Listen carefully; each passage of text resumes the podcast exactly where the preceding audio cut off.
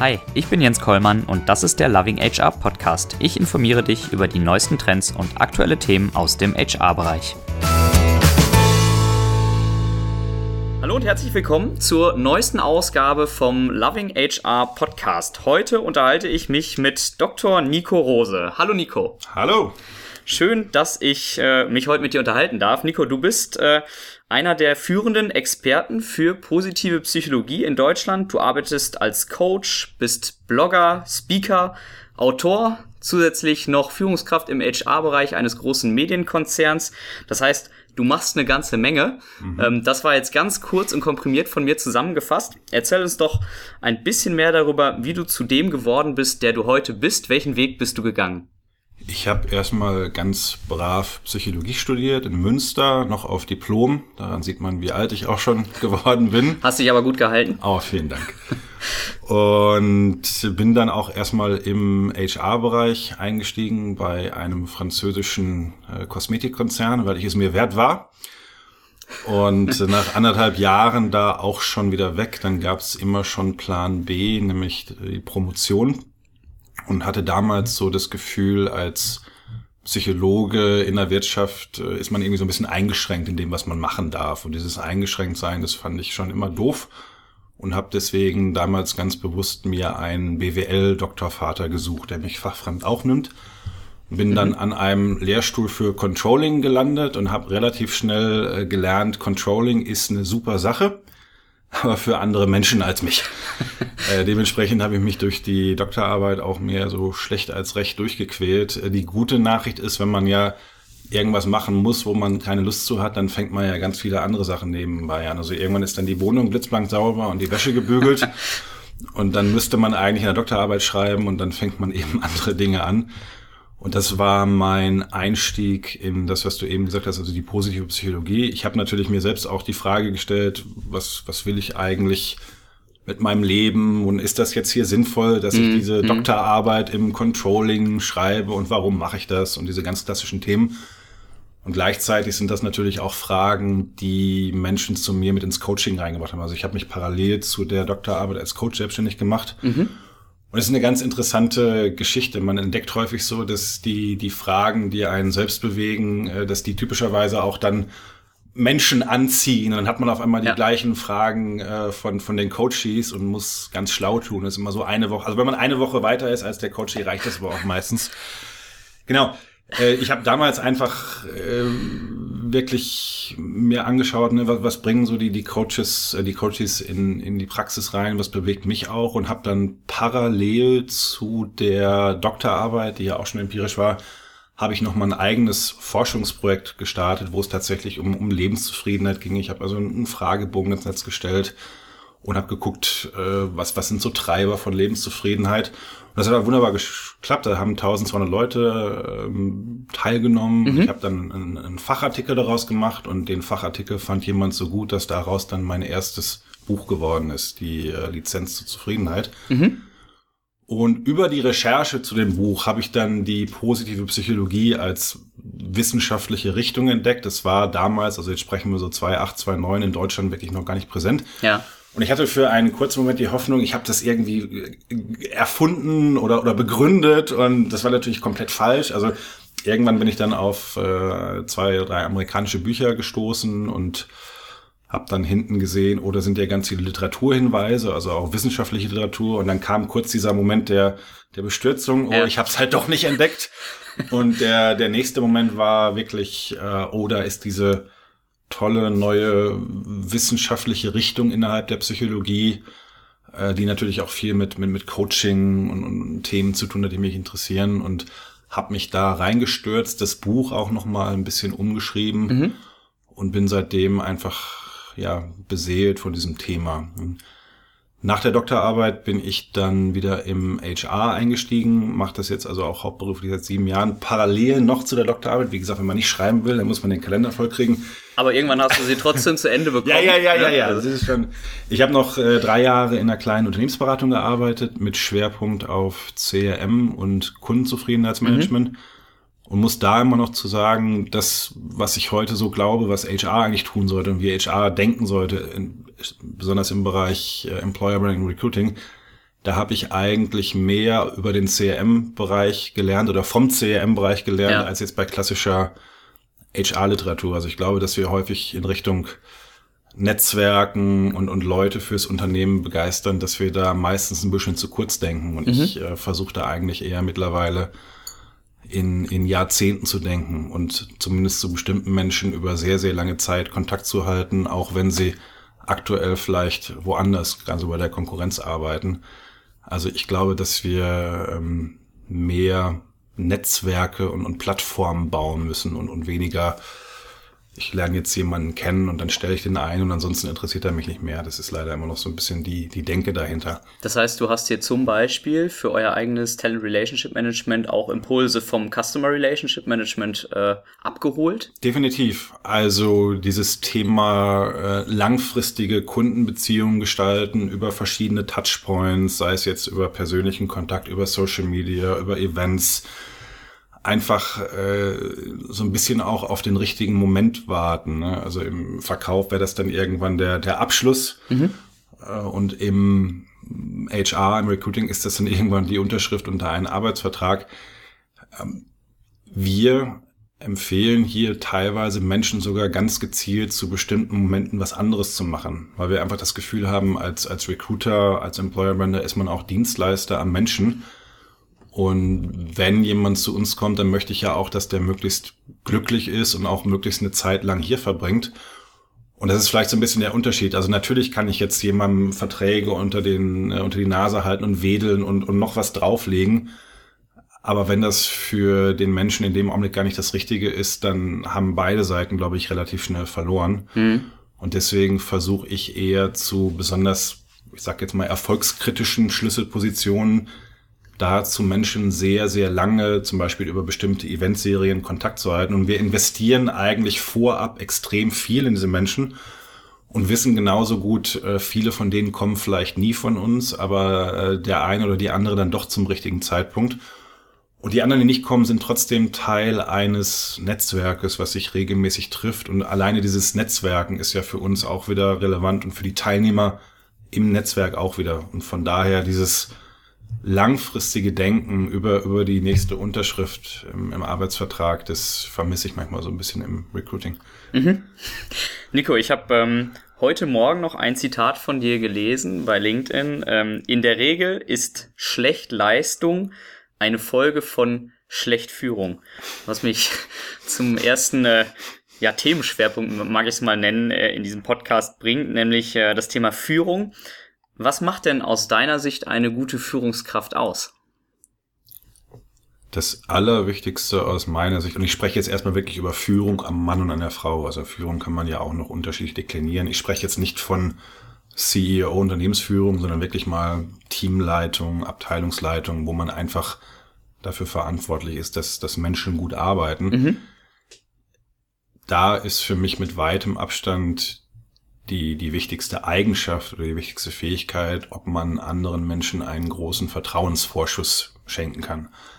Es gibt ja dieses klassische Phänomen des Pygmalion-Effekts, wo man einfach wissenschaftlich nachgewiesen hat, dass Menschen sich in der Regel so verhalten, wie man es von ihnen erwartet. Also wenn man auf Menschen schaut mit dem Blick, oh, das ist wahrscheinlich eine, eine Spitzenkraft, dann wird die sich anders verhalten, als wenn ich von vornherein denke, oh, das ist möglicherweise ein, ein Minderleister oder, oder mhm. alles dazwischen. Das ist aber ganz, ganz lustig. Ich habe vor ein paar Wochen mal eine äh, ja, Meta-Analyse zum Thema Pygmalion-Effekt gelesen und generell zum Thema, wie entwickelt man eigentlich Führungsstärke, wie entwickelt man sich zu einer guten Führungskraft. Und es gibt ja tausende von Interventionen und Trainings, das Interessante ist, man hat nämlich genau das festgestellt. So die stärkste Intervention, die man einer Führungskraft eigentlich angedeihen lassen kann, ist, sie glauben zu machen, dass sie einfach mit Top-Menschen zusammenarbeitet. Mhm. Und die Pointe daran ist, das kann man nicht faken. Also man kann einem Menschen nicht glauben oder man, man, man kann nicht sagen, du musst jetzt mal glauben, dass das gute Leute sind, sondern entweder kriegt man es hin, dass die Führungskraft das wirklich glaubt, ja. oder es wirkt nicht. Mhm. Und damit werde ich als Führungskraft am Ende des Tages auf mich selbst zurückgeworfen, weil es dann wiederum was zu tun hat mit meinem Menschenbild. Mhm. Also was, was glaube ich zum Beispiel auch über die Entwicklungsfähigkeit von Menschen. Da kommt so jemand rein wie Carrot Wack Mindset. glaube ich, dass Menschen überhaupt besser werden können oder glaube ich, dass wir eigentlich mehr oder weniger irgendein bestimmtes Set an, an Kompetenzen und Skills haben, das im Grunde gar nicht entwickelt werden kann. So, wenn man so jemanden zur Führungskraft hat, dann sollte man relativ schnell äh, das Weite suchen. Ich war vor einigen Wochen, ja, jetzt schon ein bisschen länger her, vor äh, zwei Wochen vor Weihnachten war ich nochmal äh, ein paar Tage an der University of Michigan mhm. in äh, Ann Arbor. Und da gibt's das Center for Positive Organizations. Das ist so das Epizentrum auf der Welt für die Forscher, die positive Psychologie in Unternehmen erforschen und, und da Interventionen entwickeln. Und da hat mir äh, ein äh, Professor Bob Quinn noch was beigebracht. Er nennt das die äh, Leadership Value Chain. Also wie ist eigentlich die, ja, diese Wertschöpfungskette äh, vom Mindset einer Führungskraft bis hin zum tatsächlichen Verhalten. Mhm. Und das hat mir auch nochmal den Blick geschärft. Also es fängt am Ende des Tages an mit den, mit den Werten und der Haltung der Führungskraft. Und die übersetzt sich dann typischerweise in, in bestimmte Regeln, explizite Regeln, implizite Regeln. Das hat dann wieder was zu tun mit dem organisationalen Klima, auch dem Mikroklima vielleicht in meiner Abteilung. Und das hat dann wiederum was damit zu tun, wie die Leute am Ende des Tages denken, wie sich dann verhalten. Das heißt aber auch am Ende des Tages, ich kann noch so viele schlaue Sachen machen, Interventionen einbringen oder meinen Leuten irgendwelche Mohrrüben vor die Nase halten. Es fängt immer an mit meiner persönlichen Haltung und was ich im Grunde über Menschen denke und glaube. Und wenn sich das nicht grundlegend verändert, wenn es denn veränderungswürdig ist, mhm. dann verändert sich an der, äh, am Ende der Wertschöpfungskette in der Regel auch nichts dauerhaft. Ne? Ja. Und das andere, was da irgendwo mit reinspielt, das ist aber für mich nochmal ein besonderer Aspekt, ist, ob ich in der Lage bin, äh, die Stärken eines Menschen zu erkennen. Jeder Mensch hat Stärken. Mhm. Äh, jeder Mensch hat auch Schwächen. Aber dann ist es, glaube ich, meine Aufgabe als Führungskraft oder generell die Aufgabe jeder Führungskraft, den Job des Mitarbeiters im Zusammenspiel mit dem Mitarbeiter so zu designen, dass die Stärken möglichst zur Geltung kommen und dass die Schwächen möglichst irrelevant werden, in, in dem Maße, dass sie einfach nicht angespielt werden oder dass man Teams so zusammensetzt, dass sich die Schwächen gegenseitig ausgleichen. Mhm. Also das meine ich auch mit diesem etwas überspitzten Ding, äh, schlecht Leistung, schlecht Führung. Ja. Ähm, die meisten, gerade Jobs in, in Büros heute, sind ja am Ende des Tages so flexibel, dass man so viel an, an Themen schleifen kann, an Aufgaben und, und an Teamzusammenstellung, dass am Ende des Tages eigentlich keine Schlechtleistung mehr übrig bleiben dürfte. Mhm. Das heißt nicht, dass Menschen unterschiedlich talentiert sind, das will ich gar nicht in Abrede stellen. Aber die Frage ist eben, wie, wie gehe ich damit um? Und ein Weg, das herzustellen, ist das am besten gleich an die Mitarbeiter zu delegieren. Es gibt da in der positiven Psychologie das Konzept des Jobcrafting. Mhm. Uh, unter anderem beschrieben von Amy Wesniewski von der Yale School of Management. Und er hat am Ende gesagt, wir müssen Mitarbeitern die Chance geben, zu Gestaltern ihres eigenen Aufgabenprofils zu werden. Also natürlich gibt es in den meisten Unternehmen noch irgendwelche, es gibt Abteilungen, es gibt Teams, es gibt auch Rollen. Mhm. Und die muss man dann ein Stück weit loslassen und am besten die Mitarbeiter aktiv zu ermutigen, das eigene Rollenprofil erstmal in Frage zu stellen, mhm. um dann gezielt daran zu arbeiten. Und das Tolle ist, wenn das schlaue Menschen sind, davon gehe ich in der Regel aus, dass sie dann natürlich versuchen, ihr Aufgabenprofil dahingehend zu verändern, dass es A, ihren Stärken mehr entspricht, dass es ihnen B, mehr Spaß macht und äh, dass es C, Aufgaben sind, die sie als sinnvoller empfinden. Und ähm, natürlich muss sowas immer auch irgendwie, das sage ich manchmal auch meinen Kollegen hier, also lass uns darüber reden, es muss irgendwie legal sein und es muss budgetär machbar sein. Wir haben hier das Glück, dass wir relativ viel mit Outsourcing arbeiten. Das mhm. heißt, ich sage den Leuten immer, wenn euch irgendwas nicht gefällt, wenn ihr merkt, es macht mir keinen Spaß und es nicht irgendwie Kernaufgabe ist, immer intelligent outsourcen. Das ist ja auch eine Möglichkeit zum, ja. zum Jobcrafting. Und dann äh, nochmal umso mehr hat man erstens den Mitarbeitern Autonomie gegeben über das, was sie tun im, im Rahmen der Möglichkeiten. Und man hat ihnen gleichzeitig die Möglichkeit gegeben, einfach die, die eigenen Stärken besser zu bespielen und äh, den eigenen Sinnhorizont anzufüttern. So, wie, wie geht das als Chef, indem ich loslasse? Also, wenn ich glaube, dass, dass ich alles wissen muss und dass ich äh, irgendwie auch entscheiden muss, woran die Mitarbeiter den ganzen Tag arbeiten, dann äh, ist das Kind natürlich schon in den Brunnen gefallen. So, und auch da komme ich wieder zurück auf den ersten Punkt. Loslassen hat direkt was mit Vertrauen schenken zu tun. Mhm. Also wenn ich Mitarbeitern nicht vertraue, dass sie diese Freiheiten im Sinne des Teams oder im Sinne des Unternehmens würdigen, da muss ich natürlich nachkontrollieren und dann mache ich das vielleicht gar nicht erst. Von daher fängt es für mich am Ende des Tages doch wieder alles mit Vertrauen an und dann kann man unglaublich viel ausprobieren und wenn man das nicht macht, dann kann man das eben nicht. Hm.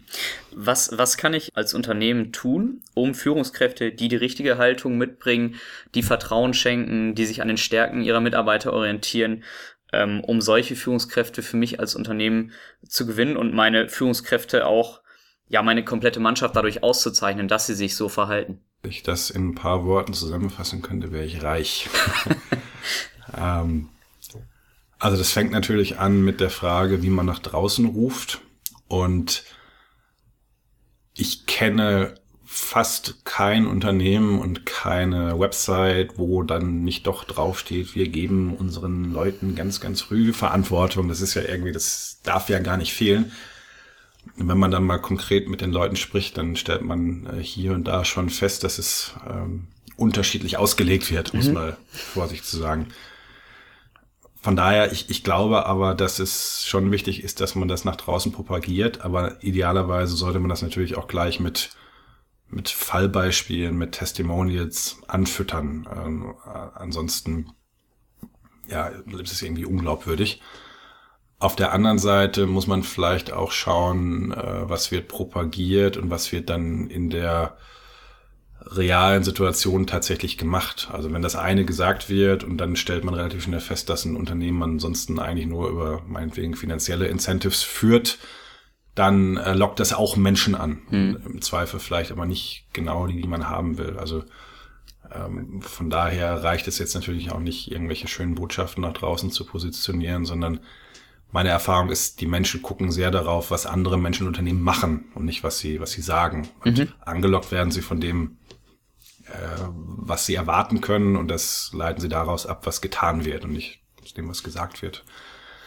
Äh, wenn man dann die richtigen Leute im Gespräch hat, ich, ich, ich glaube, es geht nichts über ähm, ja, an, an der Stelle wirklich über so, so BEIs, also Behavioral Event Interviews, also wo man Leute einfach fragt, ähm, schilder mir doch mal Beispiele aus der Vergangenheit und in der Führungskraft wäre es eine Führungssituation, ne, wo Konflikt aufgetreten ist oder wo Aufgaben im Team neu organisiert werden müssen. Und dann schreibt man einfach, wie bist du das angegangen? Mhm. Und wenn man da sehr genau zuhört, dann kann man, glaube ich, schon wunderbar feststellen, ob, ob jemand das sehr dialogisch oder partizipativ gemacht hat oder ob das doch eher der, ja, der Heros ist, der dann gesagt hat, ich schreite mutig vorweg und habe das so und so entschieden und dann wurde das ausgerollt. Äh, da ist in bestimmten Situationen nichts verkehrt dran. Aber wie gesagt, wenn man jetzt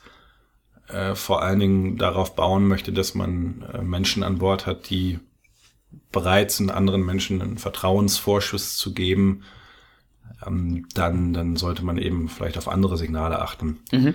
Plus, ich bin ein, gut, es ist nicht überraschend, ich bin ein Riesenverfechter von Coaching. Nicht nur, weil ich selbst schon jetzt seit zehn Jahren als Coach arbeite, sondern weil ich auch immer in, in Rollen wechseln und vor allen Dingen dann auch als junge Führungskraft mich habe coachen lassen und davon mhm. sehr profitiert habe. So, und gerade das Thema Vertrauen, Vertrauen schenken, ähm, sich auch vertrauen lassen, da geht's ja schon sehr an, an, an die Persönlichkeit. Ne? Und wie ist man meinetwegen auch aufgezogen worden? Welche Erfahrungen hat man vielleicht selbst als, als Geführter früher mhm. gemacht in, in, anderen Kulturen? Und ähm, meine Erfahrung ist, dass die meisten Menschen da schon noch ein bisschen, naja, Ballast abwerfen können. Also äh, vertrauen können, ist natürlich auch was, was man irgendwie, das kann man trainieren. Also es mhm. ist so ein bisschen wie, wenn man es nicht kann, dann ist es wie, wie bei einer, bei einer Phobie, bei einer Desensibilisierung. Also im Sinne von, ich probiere es aus und merke, dass es nicht weh tut. Und dann probiere ich es noch ein bisschen mehr aus ja. und dann merke ich wieder, dass es nicht. Also das ist einfach ein Lernprozess und den kann man durch Coaching natürlich ein Stück weit forcieren. In, insofern hört es jetzt für mich nicht bei der Rekrutierung auf, sondern ich habe ja auch selbst immer noch ein bisschen Forschungsarbeit nebenbei gemacht habe letztes Jahr äh, eine Studie durchgeführt zum Thema wahrgenommene Führungsqualität. Mhm. Und da kann man natürlich dann auch mal so ein bisschen nebenbei in die Daten reinzoomen, so Demografie, keine Ahnung, sind, fühlen sich Leute besser, wenn sie von erfahrenen Führungskräften geführt werden oder von nicht so erfahren oder alt, jung, keine Ahnung. Äh, was mir aufgefallen ist bei der Mitarbeiterzufriedenheit und auch so Stolz und, und Flow erleben, es gibt eine relativ krasse Delle bei Menschen, die geführt werden von äh, unerfahrenen Führungskräften. Mhm. Also wenn jemand angegeben hat, ich berichte an eine Führungskraft, die weniger als zwei Jahre Führungserfahrung hat. Ja.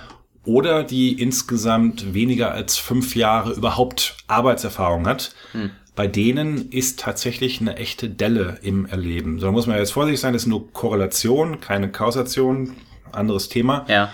Aber das spricht schon dafür, dass äh, Personalabteilungen oder Chefs auch gut daran täten, gerade junge Führungskräfte sehr, sehr eng begleiten zu lassen durch Coaching, weil sie offenbar gerade, wenn man es jetzt mal als Kausalität annimmt, also können sie gerade in, in, in den jungen Führungsjahren relativ viel Schaden anrichten. Ja. Und ich glaube auch, dass noch ein anderes Thema ist, wenn man jetzt ein bisschen weiterdenkt, Fehler, die sich in jungen Jahren eingeschliffen haben, im Sinne von man ist damit durchgekommen, mhm. die kriegt man natürlich später meiner Erfahrung nach schwerer wieder raus. Mhm. Und von daher einfach wirklich in jungen Jahren in, in die Führungsqualität investieren, ist, glaube ich, etwas, was sich für Unternehmen sehr bezahlt macht nach hinten raus. Und mhm. meiner Meinung nach wird es auch noch gerade in Deutschland zu wenig gemacht, weil Coaching häufig immer noch so, uh, ist irgendwas falsch. Also äh, in Amerika ist das manchmal so, das ist so irgendwie so eine Auszeichnung, wenn man gecoacht wird, weil ja. dann eben klar ist, das Unternehmen investiert in einen und, ja. und sieht das als, als Zukunftsinvestition. In Deutschland ist ja auch, mit dir ist irgendwas, ah, dann, dann kommt jetzt der Coach, um, um das gerade zu rücken. Das ist natürlich Quatsch. Also ja. ich würde mir wünschen, dass irgendwie am Ende des Tages am besten jede Führungskraft in den ersten zwei, drei Jahren gut begleitet wird. Das kann meiner Ansicht nach kaum verkehrt sein. Mhm. Mhm. Du äh, hast äh, jetzt gerade im Zusammenhang mit dem Jobcrafting schon gesprochen darüber, dass auch die Sinnhaftigkeit der Arbeit äh, eine ganz wichtige Rolle spielt. Mhm. Ähm, Sinn in der Arbeit, das ist ja auch so ein Themenschwerpunkt von dir, mit dem du dich ähm, beschäftigst. Äh, mhm. Äh, dazu habe ich auch ein spannendes Zitat von dir gesehen. Wenn Mitarbeiter keinen Sinn mehr in ihren Aufgaben sehen, hat mehr Geld keinen Zweck. Ja. Jetzt hatte ich in unserer Vorbereitung gesagt, ähm, in meiner jugendlichen Naivität, äh, das sind doch äh, eine aus meiner Sicht sehr subjektiv empfundene Tatsache ist. Da hast du mir schon kurz widersprochen oder zumindest ergänzt. Mach das gerne gleich nochmal. Ähm, wie kann ich aber als Unternehmen dazu beitragen, dass meine Mitarbeiter ihre Arbeit als sinnvoll erachten? Das ist eine sehr gute Frage. Also zunächst, mir ist bei dem Zitat ganz wichtig, da steht mehr Geld. Ich habe das vor ein paar Wochen auf Social Media rausgehauen und dann kam sofort natürlich Kontra und äh, also wichtig ist, Geld ist natürlich einfach ein Hygienefaktor. Es geht jetzt nicht darum, dass man Geld und Sinn irgendwie gegeneinander tauschen kann. Es gab vor ein paar Jahren gerne mal so die Diskussion um die Generation Y, ja, den kann man weniger bezahlen, solange es ein, ein sinnvoller Job ist. Und da haben dann Studien relativ schnell gezeigt, das ist Quatsch. Also wenn, wollen die Geld und Sinn. Mhm. Das ist nicht substituierbar. Also äh, Geld ist einfach ein Hygienefaktor. Ja. Da muss es einen gewissen Schwellenwert geben. Ansonsten werden Menschen einfach andere Angebote annehmen. Mhm. Worauf ich hinaus will, ist, dass ab einem gewissen Punkt tatsächlich mehr Geld irgendwann dann keinen Zweck mehr hat. Also wenn die, die Leute den Sinn in ihrem Job nicht mehr sehen, dann macht es meistens keinen Sinn, ihnen noch mehr Geld dafür zu. Das machen sie dann vielleicht kurzfristig, weil sie sagen, dann kann ich noch mal eine Hypothek abbezahlen und dann sind sie trotzdem weg. Mhm. Jetzt äh, das Thema Subjektivität, das ist natürlich einerseits richtig. Also was Menschen individuell als sinnvoll oder unsinnig empfinden. Das hängt natürlich davon ab, wer sie sind, welche Eigenschaften sie haben und ist insofern individuell verschieden. Auf der anderen Seite zeigt die Forschung mittlerweile aber ganz klare, ich nenne sie jetzt mal Sinnbausteine. Man kann auch vielleicht sagen, es gibt relativ gut bekannte Ingredienzien, um seine eigene Sinnsuppe zu kochen. Und die muss mhm. jeder ein Stück weit zu seinem individuellen ähm, Gericht zusammenmischen. Aber man weiß einfach, äh, dieses oder jenes Gewürz, davon sollte man was dabei haben. Wenn das fehlt, dann schadet es wahrscheinlich. Ich hatte eben die Amy Wisniewski schon einmal in den Raum geworfen vom Jobcrafting. Die hat tatsächlich mit einigen Kollegen so vor sechs, sieben Jahren mal einen ganz tollen Überblicksartikel geschrieben zum Thema Sinn in der Arbeit, also Meaningful Work. Mhm. Und sie hat tatsächlich, also ein relativ langer Artikel, 60, ähm, 70 Seiten, die haben 30, 40 Jahre an, an Forschung zu dem Thema ausgewertet. Ja und sind am Ende des Tages in so einer 2x2-Matrix, das ist ganz äh, pfiffig anzuschauen, äh, angekommen und sagen, es gibt eigentlich vier übergreifende Kategorien. Und das darf man sich durchaus so ein bisschen vorstellen wie so ein Regler. Also wenn Sie jetzt zuhören, machen Sie mal gedanklich einen, einen Regler an jedes Feld. Ich erkläre das gleich kurz von eins bis zehn und gucken Sie, wo Ihr, Ihr Sinnregler in dem jeweiligen Feld gerade steht. Der erste Quadrant, da geht's um das, was wir uns typischerweise auch so unter einem sinnhaften Job vorstellen, nämlich trägt mein Unternehmen, meine Organisation dazu bei, die Welt ein Stück weit besser zu machen. Mhm. Da geht es also so um den Impact, den mein Arbeitgeber oder meine Organisation hat. Und das ist so ein bisschen das Klischee, wo man sagt, also wenn ich jetzt meinetwegen PR mache für, äh, für den World Wildlife Fund, dann ist das ein sinnvollerer Job, als wenn ich PR mache für eine Waffenfirma. Ja. Und das ist wahrscheinlich auch irgendwo richtig. Also ich glaube persönlich daran, dass Waffen die Welt meistens nicht besser machen. Von daher, also das ist so ein Regler, also tut meine Organisation was Gutes in der Welt. Das ist aber eben nur einer von vier Faktoren. Das Interessante ist ja, dass selbst die Menschen, die bei der Waffenfirma arbeiten, ja auch Sinn in ihrem Job empfinden können. Mhm. Und damit zeigt sich, der muss irgendwo anders herkommen. Mhm. Der zweite Quadrant, da geht's auch nochmal um das Thema sozusagen äh, Gemeinschaft, um die Frage, äh, fühle ich mich eigentlich wohl mit den Menschen, mit denen ich arbeite? Das ist so 2b und, und 2a wäre noch, äh, fühle ich mich auch wohl mit dem, mit dem System, also fühle ich mich wohl mit den Unternehmenswerten, sind meine persönlichen Werte möglichst in Deckung mit den Unternehmenswerten. Das ist ein eigener Sinntreiber und den kann man theoretisch bei Heckler und Koch auch haben. Mhm. Die haben noch nie da gearbeitet.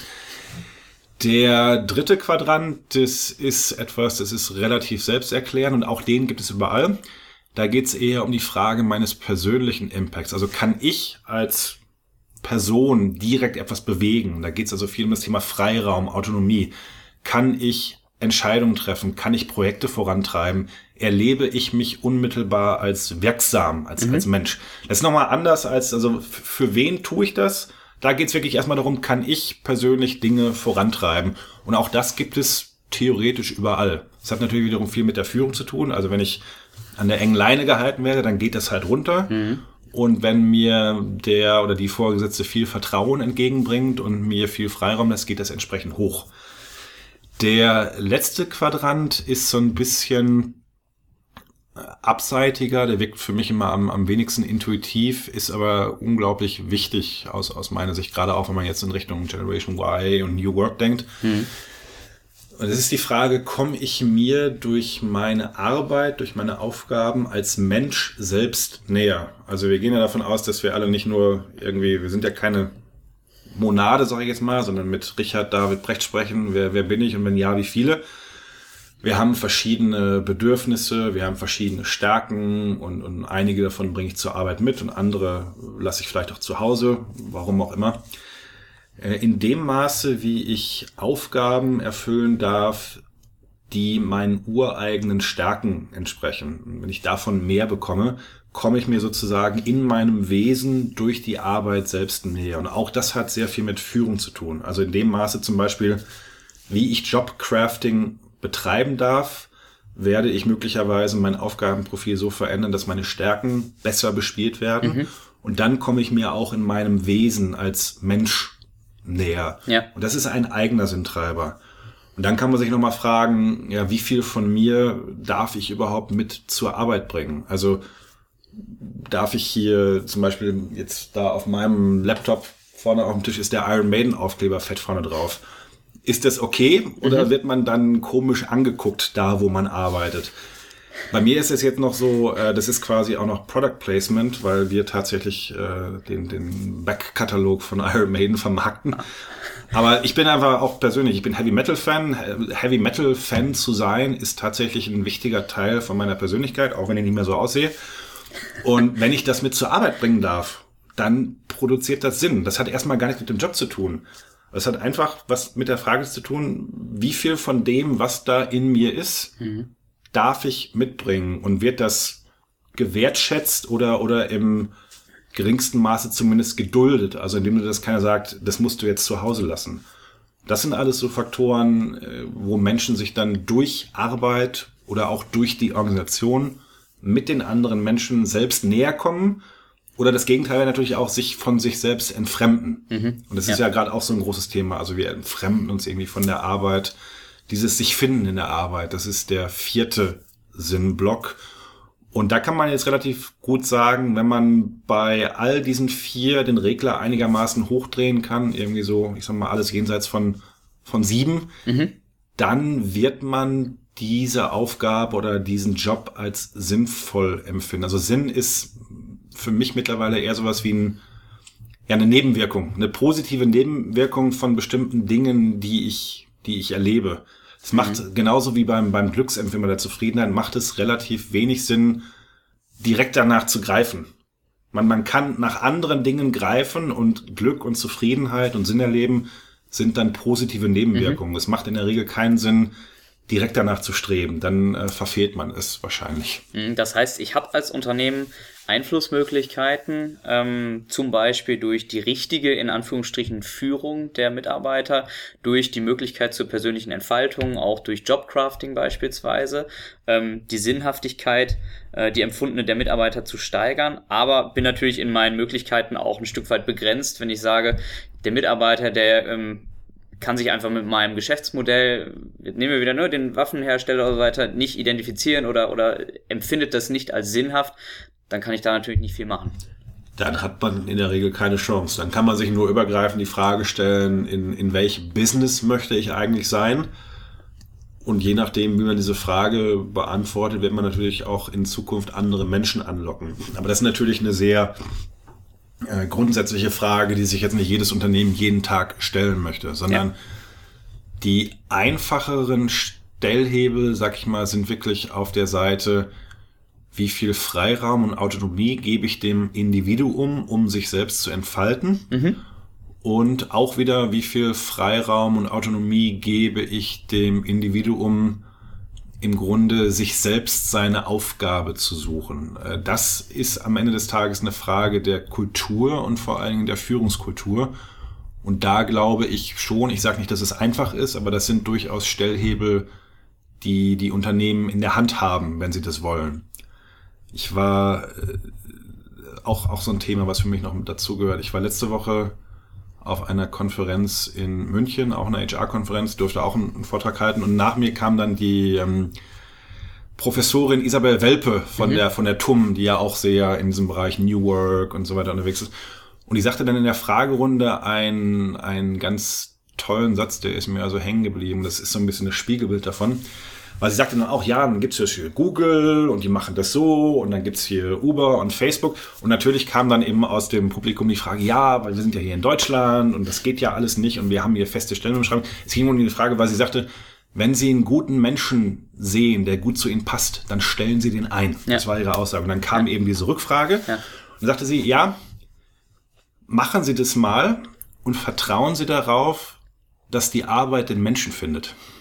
Hm der Satz ist mir hängen geblieben. Also wenn da jemand Tolles kommt, der gut zu ihnen passt und der, der Stärken hat und sich da einbringen will, dann ist die Wahrscheinlichkeit groß, dass Menschen auf den zugehen werden und, und den sozusagen nutzen und einbinden, mhm. selbst ohne Rollenbeschreibung. Ja. Das kann man natürlich in einem guten deutschen Unternehmen nicht bis zur Unendlichkeit treiben, aber äh, wir, wir kommen einfach immer noch so aus dieser tayloristischen Denke, pass auf, das hier ist dein Arbeitsplatz und das hier ist deine Rollenbeschreibung und das sind jetzt die, die Schritte, die du zu tun hast und dann bist du produktiv. Ja.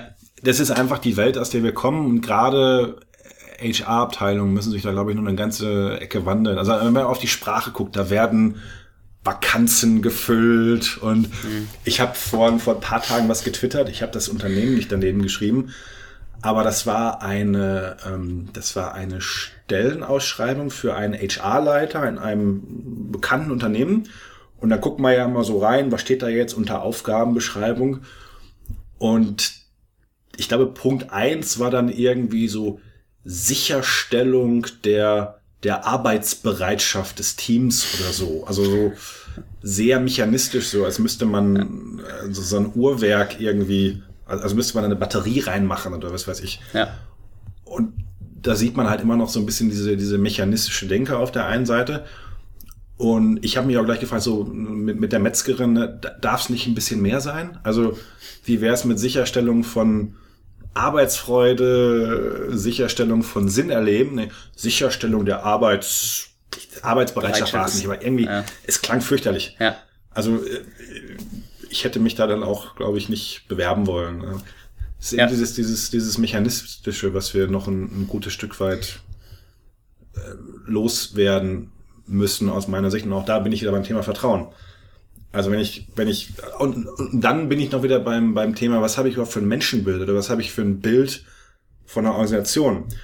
Und wenn ich glaube, dass eine Organisation ein Uhrwerk ist, wo jedes Rädchen natürlich eine wichtige Rolle hat, aber auch genau nur die Rolle. Und wenn man das Rädchen rausnimmt, dann geht das Uhrwerk kaputt dann ist das eben äh, eine andere Einstellung mit anderen Konsequenzen, als wenn ich glaube, dass ein Unternehmen sowas ist wie ein, wie ein, wie ein Organismus, vielleicht mit, mit Synapsen, die sich aber eigenständig neue Synapsen suchen zum Verknüpfen und dann entsteht auf einmal irgendwie ein neues Netzwerk. Ja. Also da, da fängt es wieder für mich an. Was habe ich für ein Menschenbild?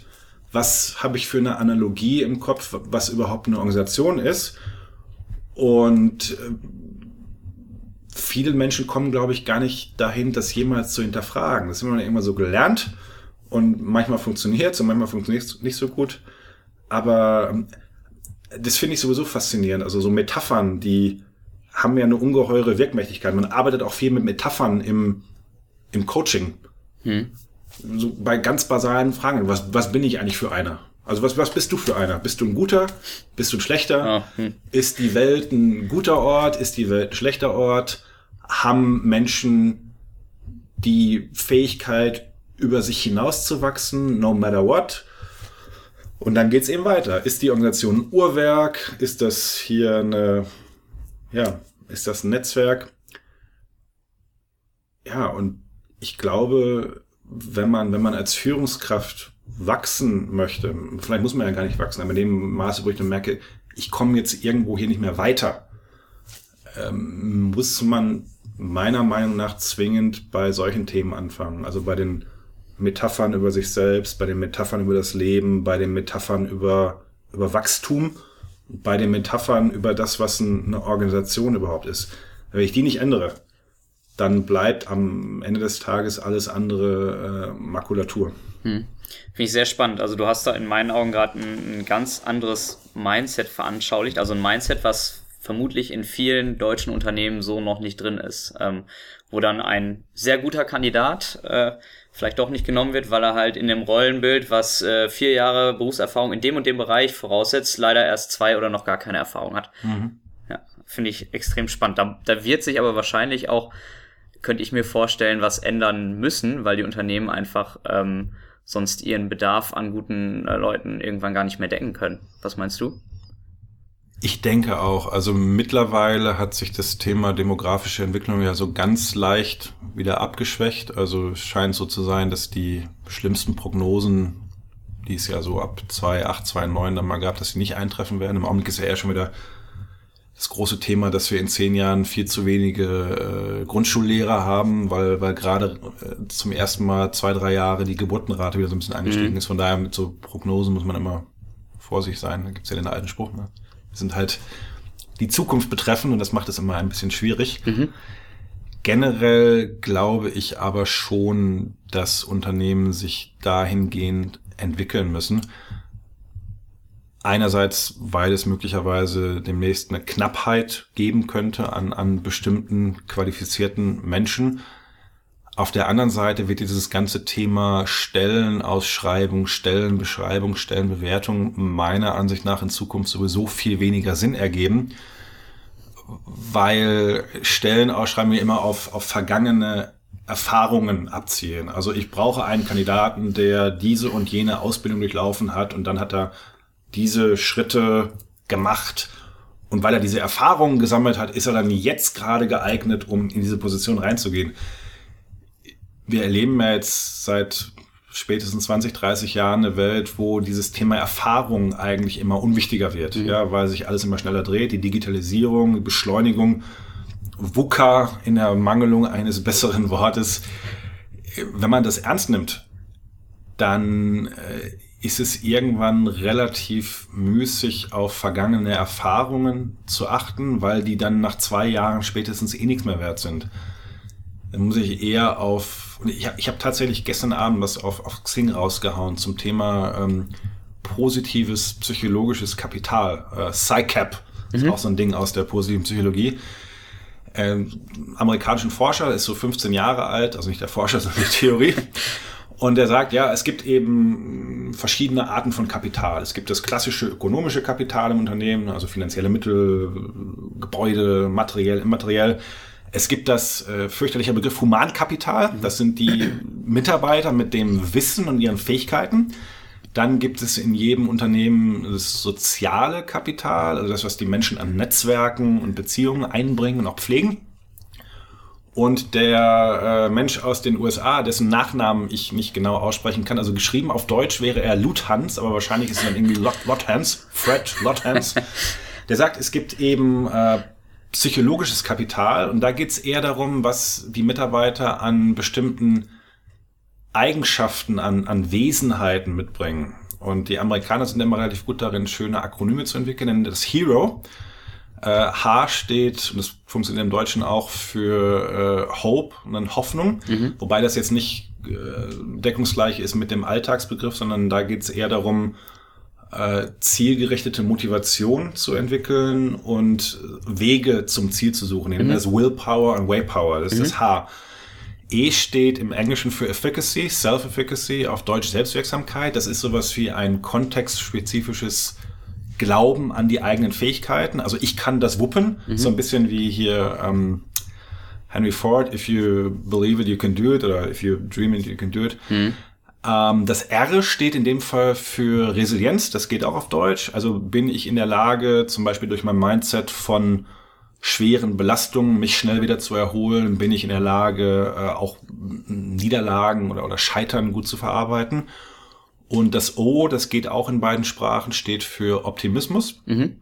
Auch damit ist jetzt nicht dieses, äh, ich habe eine rosarote Brille aufgemeint, sondern in der positiven Psychologie ist Optimismus definiert als eine bestimmte Art und Weise, äh, die Welt zu interpretieren. Also wenn mir zum Beispiel was, was Positives passiert, keine mhm. Ahnung, ich kriege eine Gehaltserhöhung, dann kann ich sagen, oh, ich habe die gekriegt, weil, äh, weil ich guter Mensch bin und übrigens bin ich das eigentlich auch immer und eigentlich auch in ziemlich vielen Bereichen. Da sagt man, also wenn mir was Gutes passiert, attribuiere ich das äh, internal, also mhm. auf mich, äh, stabil über die Zeit und ähm, übergreifend, also über verschiedene Domänen. Und das Gleiche kann ich auch mit negativen Ereignissen machen. Wenn ich also gescheitert bin, kann ich sagen, das war, hm, wahrscheinlich lag es nicht an mir. Mhm. Und es ist, ist auch kontextspezifisch. Ich bin hier gescheitert, aber woanders bin ich eben nicht gescheitert. Mhm und so weiter und so fort. Also es geht um, um Optimismus als Attributionsstil. Und das ist dann zusammen Hero oder der wissenschaftliche Name ist PsyCap. Das kann man messen bei Mitarbeitern, äh, relativ schnell sogar. Und das mhm. Coole ist, man kann es trainieren. Mhm. Äh, der hat relativ knackige, kurze Online-Trainings entwickelt, so drei, vier Stunden, mit denen man dieses psychologische Kapital äh, relativ stabil steigern kann. Das ist auch der, der Vorteil gegenüber jetzt sehr stabilen Eigenschaften wie zum Beispiel der Intelligenz. Intelligenz ist wichtig oder kann wichtig sein bei der Personalauswahl, nützt aber in der Regel nichts in der Personalentwicklung, weil ich Intelligenz nicht entwickeln kann mhm. oder kaum. Man kann die Fähigkeit entwickeln, Intelligenztests besser zu absolvieren. Das heißt noch lange nicht, dass man seine Intelligenz trainiert hat. Mhm. Äh, dieses PsyCap ist offen für Veränderung, offen für Entwicklung und damit natürlich eine, eine, eine wichtige Ressource in der Personalentwicklung. Jetzt nochmal zurück zur VUCA-Welt. Wenn die Welt immer unübersichtlicher und, und äh, immer verquerer wird und immer schneller, dann kann ich mich eben nicht mehr auf mein angestammtes Wissen verlassen, sondern dann muss ich mich darauf verlassen können, dass ich ein guter, schneller Lerner bin. Und dann muss ich mich darauf verlassen können, dass, äh, wenn es schief geht, und es wird schief gehen, dass ich mich davon schnell erhole. Und das sind eben so bestimmte Bestandteile von diesem, äh, von diesem positiven psychologischen Kapital. Von daher würde ich eben sagen, weniger als in der Vergangenheit darauf achten, was haben die Leute an Erfahrungen gemacht. Nicht, dass das unwichtig ist, aber die, die relative Wichtigkeit wird abnehmen, sondern eher, ja, ich komme wieder und ich habe kein besseres Wort dafür. Was für ein Mindset haben die Menschen? Ne? Ähm, sind sie, sind sie in der Lage, schnell sich neue Dinge anzueignen. Das ist ja eigentlich das, was mich heute vorwärts bringt. Ja, wenn sich alle zwei, drei, vier, fünf Jahre die Welt einmal grundlegend dreht, dann, dann muss ich bereit sein, auch wieder so ein Schlagwort äh, zum lebenslangen Lernen. Mhm. Und vielleicht auch zum, zum intelligenten Lernen, also je nachdem, was ich gerade, was ich gerade so brauche. Ja.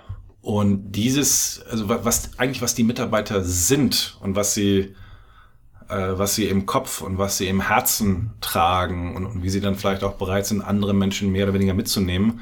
Das wird, glaube ich, in Zukunft eben wichtiger, als ob ich irgendeinen Uni-Abschluss habe oder ob ich schon äh, 7,3 Jahre Branchenerfahrung gesammelt habe. Jetzt habe ich einen langen Bogen gedreht, aber ich, wo haben wir angefangen? Ich weiß nicht mehr. Äh, dabei, dass sich das Mindset äh, der Unternehmen ändern wird. Ja. Hoffentlich. Ich hoffe es. Ja. Sehr schön. Ähm, Mehr Heavy Metal. Okay, Nico, du hast gerade schon von der wichtigen Ressource in der Personalentwicklung äh, Mindset und auch PsyCap äh, gesprochen. Mhm.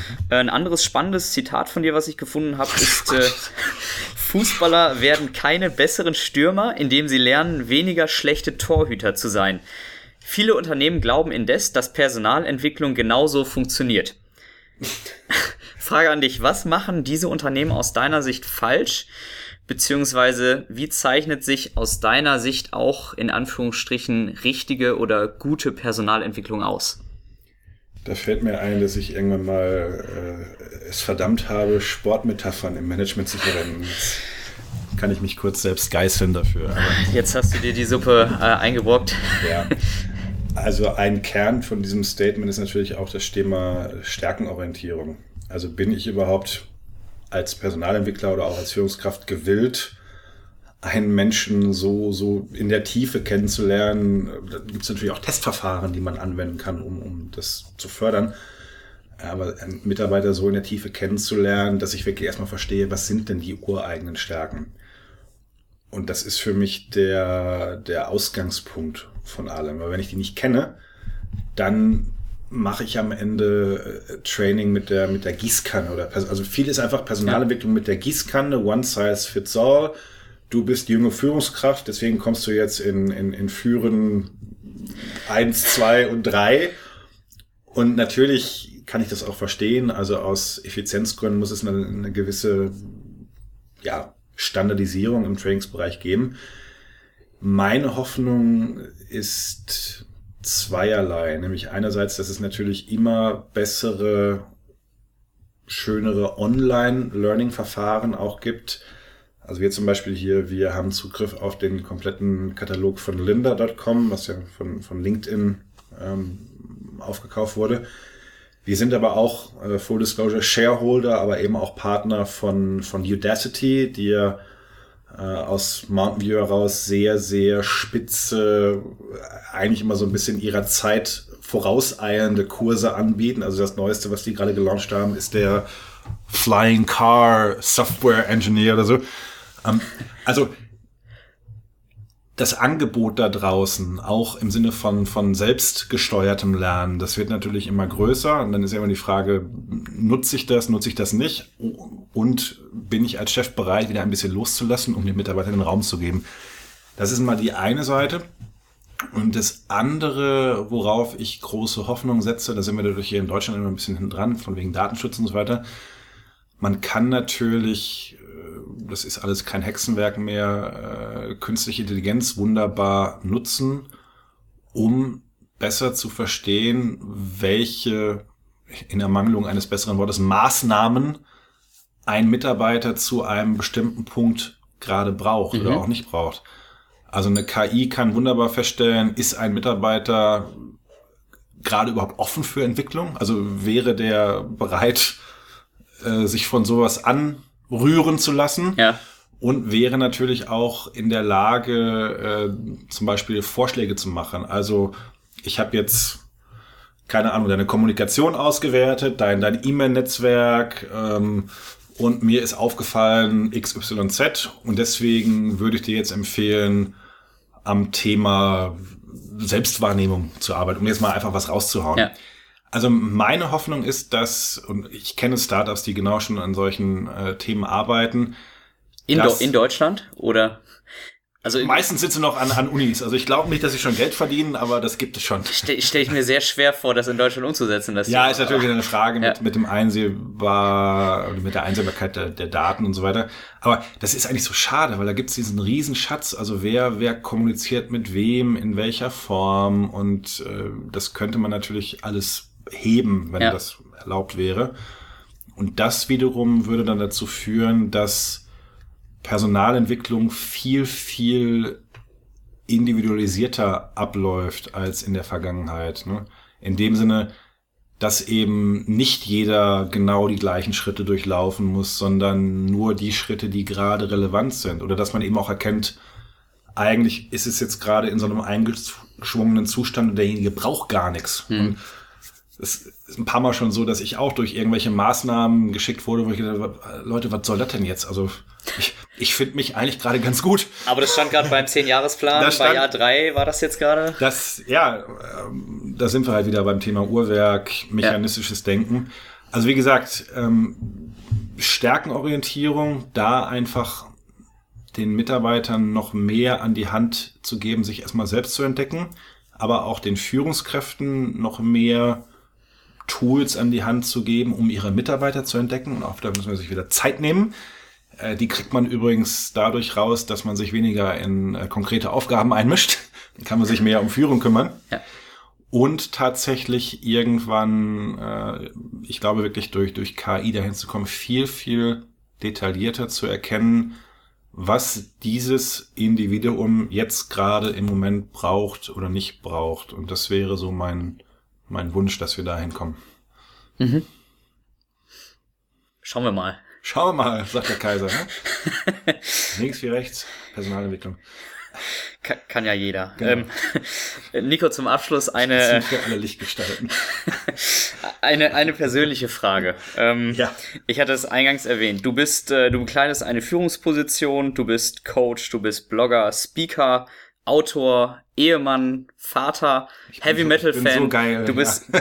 du bist vor allem so viel ähm, und nach meinem Empfinden auch omnipräsent in, in, mhm. in Social Media. Ähm, ich vermute mal, dass dein Tag trotzdem nur 24 Stunden hat. Meine Frage an dich: Wie schaffst du das, alles unter einen Hut zu bringen? Und wie schaffst du es auch abzuschalten? Also das ist korrekt. Mein Tag hat 24 Stunden. Da bin ich erstmal beruhigt. Ich wünsche mir ja. manchmal, er hätte mehr. Und ich reg mich auch immer, also ich reg mich manchmal über Leute auf, wenn mir jemand sagt, mir ist langweilig. Dann wünschte ich mir manchmal, ich wäre so ein, so, ein, so ein grauer Herr hier von Momo und könnte dem irgendwie die Zeit abkaufen oder ja. so, weil ich, ich, ich hätte da ganz viel mit, mit zu tun. Äh, die Antwort ist relativ einfach. Ich bin auf eine gewisse Art und Weise total unstrukturiert und habe mir deswegen bestimmte Strukturen angewöhnt und die ziehe ich relativ hart durch. Ähm, die Frage müsste eigentlich immer erstmal sein, was machst denn du alles nicht? Also ich mache viele Dinge nicht, die andere Menschen machen, die Zeit kosten. Ich fahre zum Beispiel kein Auto. Mhm. Ich habe einen Führerschein. Ich empfinde Autofahren aber als Zeitverschwendung. Also Podcast hören wäre für mhm. mich die einzig sinnvolle Alternative. Ja. Ansonsten fahre ich sogar lieber längere Strecken dann teilweise auch mit der Bahn oder so, weil ich dann einfach in Ruhe sitzen kann und dann kann ich noch was arbeiten. Ja. Ich gucke eigentlich kein Fernsehen mehr oder wenn, ist das Fernsehen eigentlich nur mein, mein Second Screen. Also meine Frau guckt viel und gerne Fernsehen und wir sitzen dann häufig abends, wenn die Kinder im Bett sind, sitzen wir zusammen auf dem Sofa. Ich habe aber immer das Laptop auf und mhm. manchmal interessiert mich was. Jetzt zum Beispiel Dark fand ich richtig cool. Mhm. Da mache ich dann den Laptop immer zwischendurch zu, aber meistens schiebe ich nur so mit einem Viertelauge drüber und, und schreibe noch äh, etwas. Und auf der anderen Seite, ich habe sozusagen jetzt das Glück, dass das ganze Thema Schreiben und Sprechen einfach mein Hobby ist. Also ich habe jetzt kein kein kein separates Hobby mehr. Ich habe früher gerne äh, noch Gitarre gespielt. Das kommt im Augenblick ein bisschen zu kurz. Das weiß ich auch. Das erlaube ich mir gerade. Aber sprich, ich, ich arbeite entweder hier oder ich arbeite halt an, an meinem ähm, ja, Freelancer-Leben oder wie man das nennen möchte. Dann versuche ich natürlich so viel Zeit mit meinen Kindern und meiner Familie zu verbringen. Sport quetsche ich so rein, mache ich mittlerweile viel zu Hause, einfach mit Körpergewicht. Also ich gehe auch nicht mehr ins Fitnessstudio. Mhm. Kannst du übrigens auch gut Podcast beihören? Ja, das glaube ich. und ähm, ja, viele andere Dinge, die die andere Menschen machen. Also ich gehe halt nicht, ich gehe nicht wandern, ich gehe auch nicht so häufig ins Kino. Freunde treffen heißt mittlerweile in, in meinem Stadium andere Freunde mit Kindern treffen. Das, das mhm. entwickelt sich irgendwann so. Und äh, also es ist fast eine Angewohnheit. Also wenn ich nichts zu tun habe und nicht irgendwie gebucht oder eingespannt bin, ist bei mir eigentlich der Automatismus, ich klappe den Laptop auf und meistens habe ich so fünf, sechs, sieben Dinge gleichzeitig im Hinterkopf und dann gucke ich gerade so ein bisschen, was, was passt mir gerade und manchmal schreibe ich dann irgendwas für, für Xing Insider, manchmal habe ich auch einmal einen einen dummen Spruch im Kopf und dann wird er eben in so ein Visual Statement mhm. Äh, umgewandelt, wie sie dich offenbar auch schon verfolgt haben. Ja, du ahnst ja nicht, dass er dann plötzlich für den Podcast wieder rausgekramt wird, ne? Nein, das ist ja auch irgendwie schön, ne?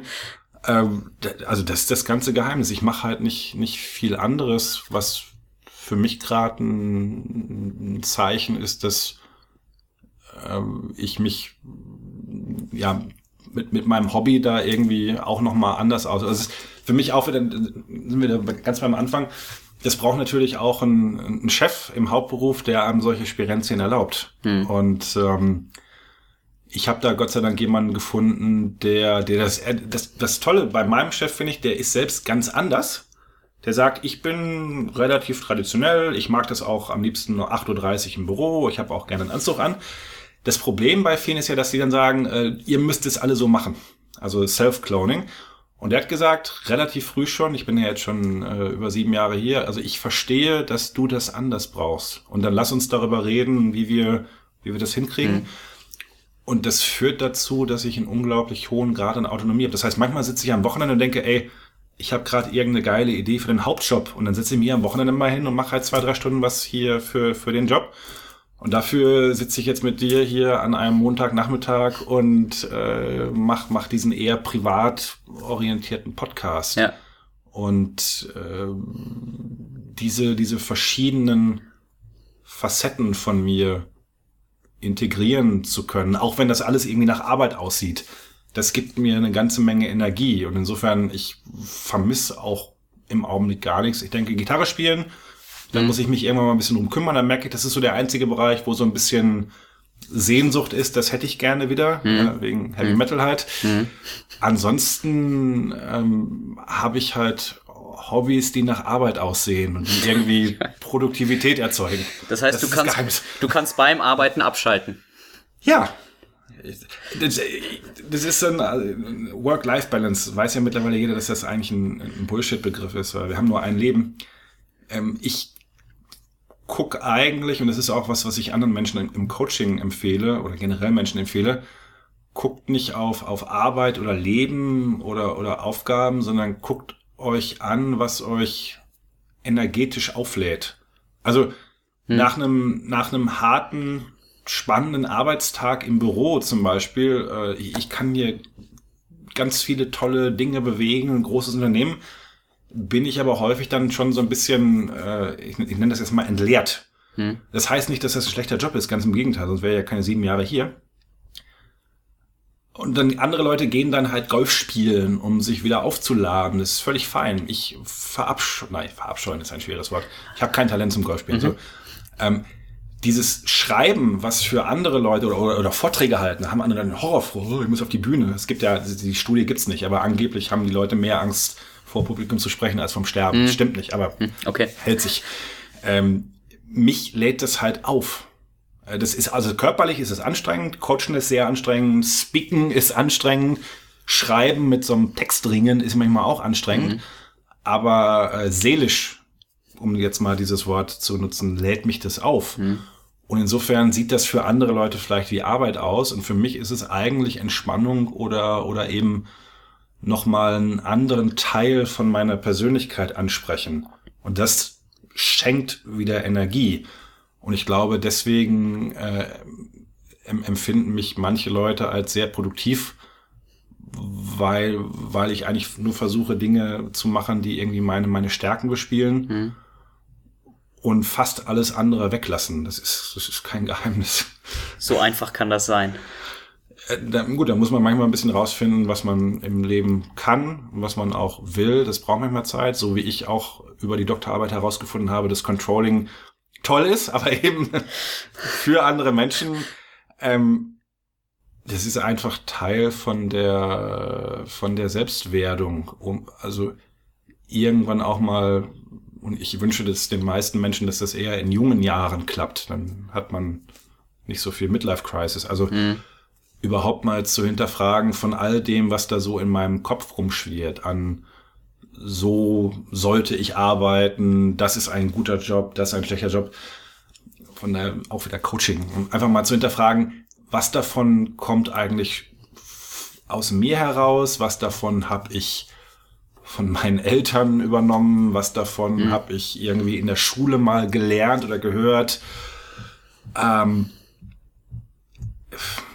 ich mag das Wort Entwicklung sehr gerne. Ich denke manchmal, dass das irgendwie äh, was damit zu tun hat, dass wir erstmal alles dass wir irgendwie wie so ein Knäuel sind, was, was erstmal abgewickelt werden muss, um zu verstehen, was ist eigentlich so, was, was bin wirklich ich und was habe ich übernommen von anderen Menschen. Und meistens meinen die Menschen das ja gut. Ne? Geh zur Bank, da hast du was Sicheres.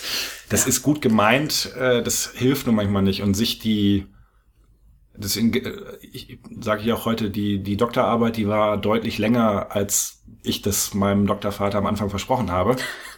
Ich habe aber tatsächlich auch zwischendurch mal sechs Monate am Stück nur Buddha und Hermann Hesse gelesen und das äh, hilft mir heute, also beim, beim Verstehen, wie ich meine, meine Zeit verbringen möchte noch nicht und, und diesen Raum für Entwicklung und dieses Sortieren, was bin ich ja. und was möchte ich vielleicht auch in aller Liebe mal an meine Eltern oder irgendwo zurückgeben, um, um dann was anderes zu machen. Das finde ich einen ganz, ganz eminent wichtigen Entwicklungsschritt. Und äh, wie gesagt, ich, ich wünsche das jedem äh, am besten schon irgendwie in den 20ern oder 30ern, weil dann haut's mit äh, kurz vor 50 nicht so rein. Hoffe ich jedenfalls, weiß ich noch nicht. Ja. Ja, also ähm, ich, bin, ich bin sehr froh, dass ich diese letzte persönliche Frage trotz Zeitmangel äh, deinerseits noch äh, stellen konnte und gestellt habe. Ich konnte für mich sehr, sehr viel mit rausnehmen. Ich glaube auch unsere Hörer. Ähm, Nico, wir haben gesprochen über gute über schlechte Führung, wir haben über Mindset gesprochen, PsyCap, über den Sinn in der Arbeit, über gute und schlechte Personalentwicklung. Also ich glaube, in der Podcast-Folge ist ganz, ganz viel drin. Ich persönlich konnte sehr viel lernen und für mich mitnehmen. Vielen Dank für die spannenden Impulse. Sehr gern. Hat viel Spaß gemacht und ich wünsche dir ja vor allem ganz viel Energie für die Zukunft. Dankeschön. Danke dir, Nico. Mach's gut. Ciao. Ciao. Das war's für diese Woche mit dem Loving HR Podcast. Wenn dir der Podcast gefallen hat, freue ich mich sehr über eine 5-Sterne-Bewertung. Ich freue mich aber auch ansonsten über Feedback, Kommentare, Fragen und Anregungen. Gerne eine Mail an jens.kollmann at lovinghr.de. Folge mir gerne auf gängigen Social Media Kanälen wie beispielsweise Facebook, Twitter, LinkedIn und Xing. Schau auf meiner Website vorbei unter lovinghr.de oder abonniere meinen Newsletter und WhatsApp Service. Alle Links sind auch nochmal in den Shownotes hinterlegt. Vielen Dank fürs Zuhören und bis zum nächsten Mal beim Loving HR Podcast.